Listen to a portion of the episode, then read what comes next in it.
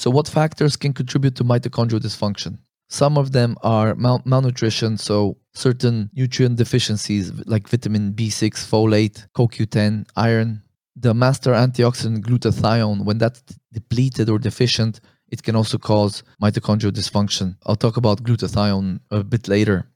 Oxidative stress, another thing that we'll, we'll discuss a bit later. Heavy metals and chemicals, so pesticides, PCBs, things like that, they can also uh, disturb or damage the mitochondria. Certain medications, even certain short chain fatty acids in excess, such as propionate, can contribute to mitochondrial dysfunction.